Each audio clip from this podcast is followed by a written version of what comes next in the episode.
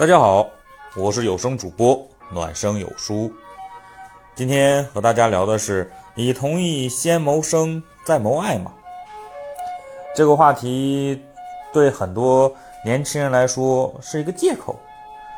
有的人为了晚点谈恋谈恋爱，晚点结婚，总会拿说：“呃，我要先立业后成家。”总是觉得。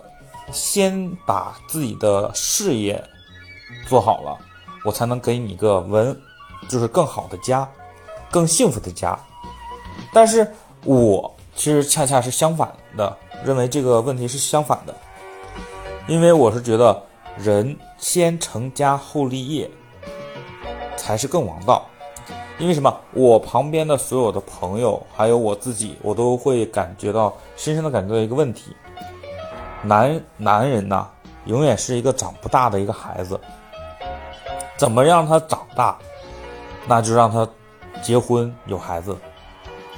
当一个男人有了孩子和家庭以后，他的心态会完完全全的改变了。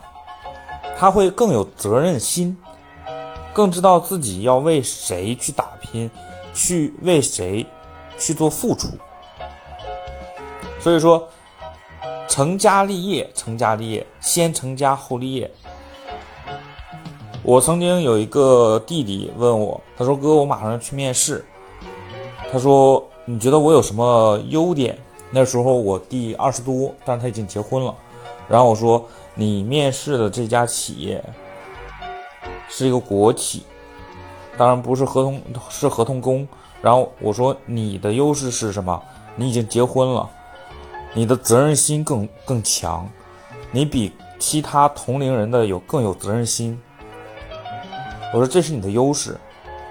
最后，我弟弟去面试了以后，没过多久说：“哥，我被录用了。”我不知道他有没有把这个点说说出去，但是我觉得责任心这个东西，对不管是说你自己以后去打拼，还是你去工作，责任心都很重要。